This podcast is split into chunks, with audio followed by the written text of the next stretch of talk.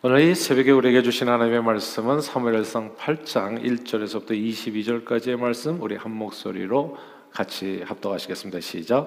사무엘이 늙음에 그의 아들들을 이스라엘 사사로 삼으니 장자 이름은 요엘이요 차자 이름은 아비아라. 그들이 부엘세바에서 사사가 되니라. 그의 아들들이 자기 아버지의 행위를 따르지 아니하고 이익을 따라 뇌물을 받고 판결을 굽게 하니라. 이스라엘 모든 장로가 모여 라마에 있는 사무엘에게 나아가서 그에게 이르되 보소서 당신은 늙고 당신의 아들들은 당신의 행위를 따르지 아니하니 모든 나라와 같이 우리에게 왕을 세워 우리를 다스리게 하소서 한지라. 우리에게 왕을 줘 우리를 다스리게 하라 했을 때 사무엘이 그것을 기뻐하지 아니하여 여호와께 기도하매 여호와께서 사무엘에게 이르시되 백성이 내게 한 말을 다 들으라. 이는 그들이 너를 버림이 아니요 나를 버려 자기들이 왕이 되지 못하게 함이니라. 내가 그들을 애굽에서 인도하여 낸 날부터 오늘까지 그들이 모든 행사로 나를 버리고 다른 신들을 섬긴 같이 내게도 그리하는도다. 그러므로 그들이 말을 듣되 너는 그들에게 오며 경고하고 그들을 다스릴 왕의 제도를 가르치라. 사무엘 이스라엘의 왕을 요구하는 백성에게 여호와의 모든 말씀을 말하여 이르되 너희를 다스릴 왕의 제로는 이러하니라.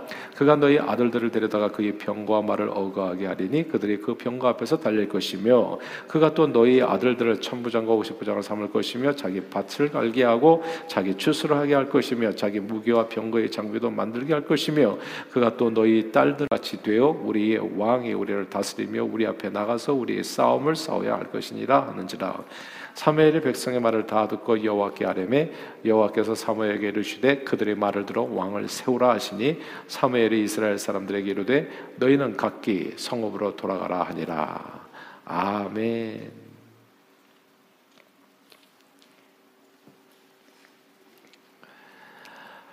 출애굽 이후 가나안 땅에 정착한 이스라엘 백성들은 열두 지파들이 각각의 땅을 분배받아서 정치적으로 볼 때 가나안 땅을 분배받아 다스리는 이제 부족별로 다스리는 부족 국가 형태였습니다. 올해 이제 한국에서도 고려 시대가 이제 이렇게 부족 국가 호족이라고 얘기했죠. 각 동네마다 이제 유지가 있는 거예요. 그런 사람들이 그 동네를 다스리는 그래서 한동안 이스라엘 백성들에게는 왕이 없었습니다. 정확히 말하자면 왕이 필요 없었지요. 왜냐하면 하나님께서 저들이 왕이 되어 주셔서 어려움을 당할 때마다 하나님께 부르짖어 간구하면 하나님께서 사사들을 일으켜 그때 그때마다 저들을 항상 구원해 주셨기 때문입니다. 그런데 당시 이스라엘의 주변 국가들은 모두 왕을 이제 물리적인 이 왕을 갖고 있었습니다. 왕이 있다는 것은 왕을 중심으로 해서 온 나라 백성들이 하나가 되어 이제 돈을 거두는 거죠. 그렇게 세금이라는 명목으로. 그래서 그 세금으로 인프라를 구축하고 경제 발전을 또 이룰 수 있고 또 이렇게 징병제를 도입해 가지고 상비군을 마련해서 외적과의 전투에서 효율적으로 자국민의 안정을 집단적으로 이렇게 방어할 수 있다고 하는 그런 장점이 있었습니다. 그러나 왕이 없어서 그저 느슨한 부족 부족 동맹으로 이렇게 연결되어 있었던 열두 지파가 이 가나안 땅을 나눠 갖고 있었잖아요. 그래서 이렇게 아주 느슨한 부족 동맹으로 이제 이스라엘이 있었기 때문에 이랬을 때 이스라엘은 정치적으로, 경제적으로, 군사적으로 주변 국가들에 비해서 여러 면에서 많이 부족한 모습을 보이고 있었던 게 사실입니다. 그래서 이스라엘 백성들은 사사였던 사무엘 선지자에게 주변 국가들처럼 왕을 세워서 강력한 국가를 세워달라고 요청을 하게 됩니다. 근데 이게 사실 사무엘 사사 때만 해도 별 의미는 없었어요. 왜냐하면 사무엘 사사가 거의 왕권을 가지고 하나님의 대리인으로서 나라를 통치하고 있었을 때이기 때문에 전혀 나라에 문제가 없었어요. 그런데 이게 이제 사무엘이 나이가 많아가지고 그 다음 사사로 두 아들을 세웠는데 이 아들이 문제가 있는 거예요. 자 이제 이럴 때 우리가 어떻게 해야 되는지 이런 이제 이런 지혜거든요. 교회에서도 그렇고 나라에서도 그렇고 어떤 단체에서든지 지도자가 약간 이렇게 이제 미심쩍은 믿기가 어려운 지도자를 만났을 때 뭔가 불만스러운 지도자를 만났을 때 우리가 어떻게 해야 되는가? 꼭 기억해야 될 게 있습니다. 이게 그 사람이 왕이 아니라는 거죠. 예. 하나님 앞에 기도하면 돼요. 교회 생활을 하다 보면 때로는 이제 앞에서 인도하는 주의 종에 대해서도 아, 불만스러운 부분이 있어요. 그때도 여러분이 꼭 기억하셔야 될 오늘 본문인데요. 기도를 하세요. 그 사람이 이, 이 교회의 왕이 아니에요. 하나님의 왕이지. 교회는 누구 겁니까? 주님의 것이에요. 이거를 잊어버리면 안 됩니다. 목사님 것이 아니고 무슨 장로님 것이 아니고 그러면 어떻게 대처해야 되겠어요? 못된 사람을 만나게 됐을 때 기도하면 됩니다. 근데 사람들은 기도하기보다는 막 자기가 뭐 어떻게 해가지고 끌어내리고 막 이렇게 하려고 하다가 무리수를 두다가 교회가 크게 망가지게 되어지는 거예요. 지금 이 이스라엘 백성들이 사무엘 선지자의 아들들을 보니까 별로 신통해 보이지가 않는 거예요. 그래가지고 자기들이 힘을 사용해서 집단적으로 그래서 이 사사를 다 끌어내리려고 하는 그런 순간이 있는 겁니다. 이 일로 인해서 어마어마한 나중에 어려움이 닥치게 돼요. 그리고 결국 나라가 망하게 되죠. 그러니까 그게 선한 방법이 아니라는 거. 왕이 누구예요? 하나님이라는 것을 잊지 마시고 교회의 주인이 누굽니까? 하나님. 이 세상의 주인이 누구예요? 하나님. 예. 그럼 누구에게 간구해야 되겠어요? 어려움을 겪을 때마다 당연히 하나님 앞에 간구해야 되죠. 집안에서도 정말 가장의 가장의 역할을 못하는 경우가 있어요. 그러면 아, 참 안타깝습니다. 어떻게 될런지. 그때도 역시나 그 가장 위에 있는 그 사람 누군지를 모르지만 때로는 엄마가 될 때도 아빠가 될 때도 있고 권력을 준 사람을 얘기하는 겁니다. 그 사람을 위해서 하나님 앞에 기도하면 하나님께서 여러 가지 방법으로 역사해 주십니다. 가장 뭐 이렇게 몇 가지 방법만 소개하면 하나님께서 일찍 데려가신다든지 아니면 하나님께서 바꿔 주신다든지 하나님께서 또 어떤 조치들을 취해 주신다는 거. 그래서 항상 왕이신 하나님이 우리와 함께 있다는 이 사실을 꼭 기억하고 정말 어려움을 겪을 때에는 인간적인 방법으로 해결하려고 하기보다는 항상 주님 앞에 기도함으로써 왕이신 하나님 앞에 기도함으로써 그 왕의 권세로 문제를 해결하시고 아, 그렇게 이기시는 저와 여러분들이 다 되시기를 바랍니다. 아무튼 이렇게 이스라엘 백성들은 당시 사세했던 사무엘 선지자에게 주변 국가들처럼 왕을 세워달라고 하죠. 저들은 왕을 세우면 다른 나라들처럼 자기들이 세운 왕의 백성들이 먹고 사는 문제를 다 해결해주고 생명을 지켜줄 것을 기대했습니다. 그게 오늘 본문 20절에 나오는 말씀이에요. 20절에 보니까 이렇게 돼 있더라고요. 우리도 다른 나라들 같이 되어 우리 왕이 우리를 다스리며 우리 앞에 나가서 우리 싸움을 싸워야 할 것이니라 하는지라. 야, 정말 푸른 꿈을 가지고 있었던 거죠. 이스라엘 백성들은 왕을 세우면 그 왕의 자기들 앞에 나가서 자기들을 위해서 목숨 걸고 싸워줄 것을 기대했었던 겁니다. 그러나 저들이 알지 못했던 것은 이 왕정 국가의 어두운 면입니다. 세종대왕과 같이 선한 왕을 만나면 다행이지만 권력을 위해서 사람을 죽이고 권력을 쥔 후에는 폭정으로 백성들을 고통스럽게 몰고 가는 김일성 일가 같은 왕이 나오게 되면 김씨 왕조라고 하잖아요. 그건 진짜 평생 지옥 같은 삶을 살아야 되는 아, 그런 일이 또 이 왕정인 겁니다. 그리고 절대 권력은 절대 타락한다고요.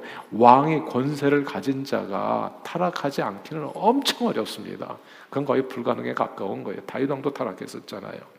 그래서 왕을 세워달라고 간청하는 백성들에게 하나님께서는 사무엘 선지자에게 분명하게 왕으로 인해서 얻을 고통이 먼저 무엇인지를 백성들에게 너희가 원하는 게 뭔 줄 아냐? 이런 내용이다라는 것을 분명하게 설명해 주라고 말씀했습니다. 하나님의 명을 받들어서 사무엘 선지자는 왕을 요구하는 백성들에게 나아가 그들의 기대와 그런 다르게 왕은 나라를 지킨다는 명목으로 백성들의 젊은 자식들을 데려다가 자기 군사로 삼아 왕궁을 지 키게 할 것이요. 그리고 또 백성들이 열심히 일해서 얻은 소유를 그리고 뭐 땅을 이렇게 또 빼앗아서 자기 땅으로 만들고 그 땅을 치게 하고 이렇게 가꾸게 하고요. 그래서 자기 배를 채우고 또 백성들이 열심히 일해서 거둔 그 곡식들과 그 열매들을 자기 신하들에게 다 나눠주고 자기 세력을 그래서 공고히 하고 백성들의 노동력을 마친 노예처럼 그래서 너희는 결국 왕을 세우는 것이 뭐냐면 왕이 너희를 위해서 일하는 게 아니라 너희가 결국은 왕의 종이 될 것이라. 그걸 택하는 것이다. 너 괜찮겠냐? 이렇게 물어본 거예요.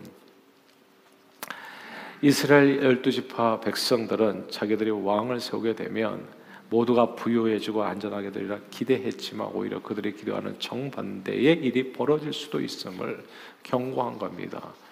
왕이 너희 종이 되기를 기대하겠지만 너희를 위해서 싸워주는 근데 그게 아니라 너희가 왕을 위해서 싸워주는 일이 있게 될 거다. 너희는 왕의 종이 될 것이다. 이렇게 얘기한 거예요. 근데 이 왕을 세워서 왕정 국가를 이루는 일의 가장 큰 문제는 사실 다른 데 있어요. 이게 오늘 본문에서 가장 중요한 구절이거든요. 그게 7절 말씀입니다. 우리 본문 7절 같이 한번 읽어 볼까요? 8장 7절 말씀을 우리 한 목소리로 같이 읽겠습니다. 시작. 여호와께서 사무엘에게 이르시되 백성이 내게 한 말을 다 들으라. 이는 그들이 너를 버림이 아니요 나를 버려 자기들의 왕이 되지 못하게 함이라. 아멘. 나를 버려 자기들의 왕 되지 못하게 함. 이 말씀이 놀랍습니다. 이스라엘은 스스로의 생각에 우리들에게는 왕이 없어서 힘들다 생각했는데 그래서 왕을 세워서 강력한 왕정국가 이루기를 원했는데 하나님의 말씀은 너희에게 왜 왕이 없냐? 내가 너희 왕이었다 지금까지. 내가 너희 왕이다. 근데 결국은 왕을 세워달라는 것은 뭐예요? 이제 더 이상 하나님을 의지하지 않겠다는 거잖아요. 자기들이 세운 왕을 의지해서 살겠다는 거 아니겠어요? 이스라엘 백성들 우리는 정치적으로 부족 국가라고 생각해서 그래서 군사적으로 매우 후진성을 그리고 경제적으로 발전을 못한다고 믿었었는데 하나님께서는 저들이 그이 세상 어떤 나라보다도 강력한 왕을 가진 나라로서 정치적으로 군사적으로 이미 최고라고 말씀하신 겁니다. 이 말씀을 기억하세요. 저와 여러분들은 우리 하나님을 나의 왕으로 모신 정말 완벽하게 최고의 공동체 백성으로서 살아가는 하나님 나라 백성으로서 우리 믿으시면 아멘 하십시다. 우리는 이미 최고의 왕을 가진 사람이 아무것도 필요가 없는 예, 완벽한 그 왕이 우리를 매일같이 축복해 주시는 겁니다. 그러므로 이스라엘 백성들이 요구한 왕 제도는요.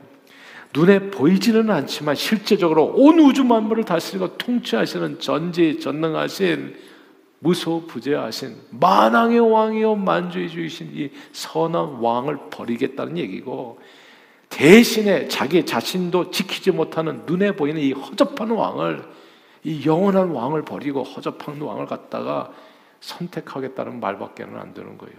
이 얼마나 하나님 보실 때 어처구니 없는 선택이겠어요.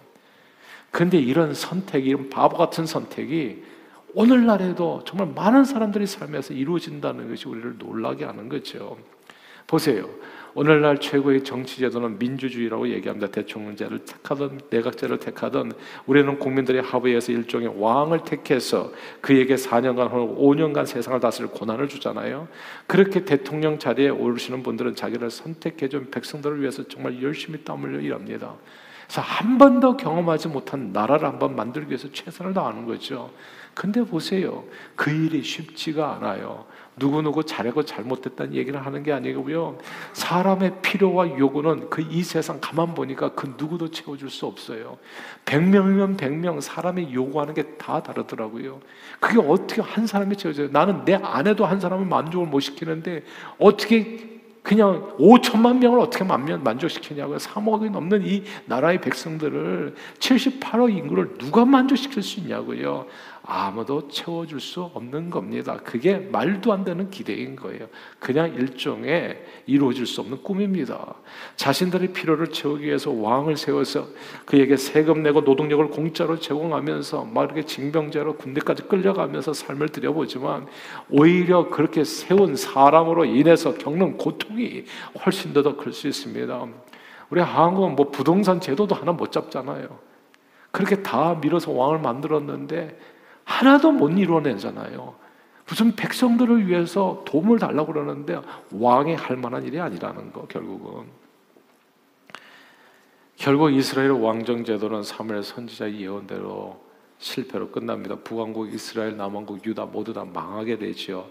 아수르 바벨론 외부의 적이 강했기 때문이 아니라 그 실패 요인이 오늘 본문에 이미 나오는 겁니다. 18절인데요. 18절도 한번 잠깐 읽어볼까요? 18절 말씀입니다. 시작. 그날에 너희는 너희가 택한 왕으로 말미암아 부르짖되 그날에 여호와께서 너희에게 응답하지 아니하시리라니. 아멘. 야, 이 말씀이 놀랍지 않습니까? 너희가 택한 왕으로 말미암아 부르짖되 진짜 왕 하나님이 응답하자. 가짜 왕의 가짜 왕으로 인해서 너희가 분명히 고통을 겪게 될 거다. 너희가 의지하는 그 대상으로 인해서 그때 진짜 왕에게 기도하면 하나님께서 응답을 한다. 사람들이 왕을 택하여 세운 이유는 자신의 삶이 좀 더 나아지고 복받기를 위해서였어요. 그런데 그 왕이 백성들의 삶을 복되하고 발전시키는 것이 아니라 백성들이 택하여 세운 왕, 백성들이 의지하는 그 대상이 오히려 백성들의 삶을 망가뜨려 고통스럽게 할 수 있다는 겁니다. 그리고 그때는 구원도 구원의 길도 없다는 것이죠. 자 보세요. 왕이란 내가 그 권세 앞에 굴복해서 명령에 순종하는 대상입니다. 왕이란 어떤 의미에서 내 인생의 주관자라고도 볼 수 있습니다. 생사화복의 결정자죠. 그런 왕은 누가 내가 선택해서 태우는 겁니다. 생각해 보면 세상 사람들은 누구나 다 왕을 가지고 살아갑니다. 믿고 의지하는 대상이 있는 거예요. 여러분은 무엇을 믿고 의지하십니까? 이게 진짜 중요 무엇을 택하시냐고요. 항상 세상 사람들 이렇게 얘기했어요. 누구 없으면 못 산다. 난 남편 없으면 못 살아요. 막 이렇게 얘기하잖아요. 농담이라도 그렇게 안 했으면 좋겠어요. 오늘 본문에 비추어서 이걸 정리하셔야 돼요. 농담이라도 누구 없으면 뭐 난 친구 없으면 못 산다. 뭐 나는 강아지 없으면 못 산다. 이런 얘기를 농담이라도 하지 마십시오. 남편들, 자식들, 돈, 세상 권세 혹은 친구들.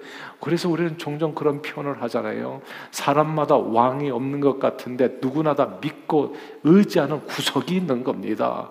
내가 자기가 택하여 세운 왕이 있다는 거예요. 근데 그 대상에 하나님이 아닌 경우가 많은 것이죠. 정말 여러분들은 믿으십니까? 하나님 없으면 살 수 없다고. 내가 그게 없으면 살 수 없다고 믿는 그것이 내가 진짜 실제로 섬기는 왕인 겁니다. 하나님 아닌 것을 그러나 왕으로 삼게 되면 그 대상으로 인해서 피눈물 나는 때가 반드시 오게 됩니다. 돈을 의지하는 사람은 돈으로 눈물을 흘리는 때가 오고요. 자식을 의지했던 사람은 자식으로 눈물을 흘리는 때가 있고 그리고 또 남편을 의지했던 사람은 남편으로 눈물을 흘리는 때가 있는 거예요. 내가 이 세상에서 왕으로 삼은 그것이 무엇이든지 간에 여러분 보세요. 제가 이게 가끔씩 애완동물 얘기도 하는데요. 그냥 키우십시오. 그냥 그게 다른 얘기가 아니에요. 그냥 너무나 괴로워하지 마시고 원하시는 대로 사세요. 근데 이게 내가 의지하는 그만큼 피눈물 나는 때가 온다는 거.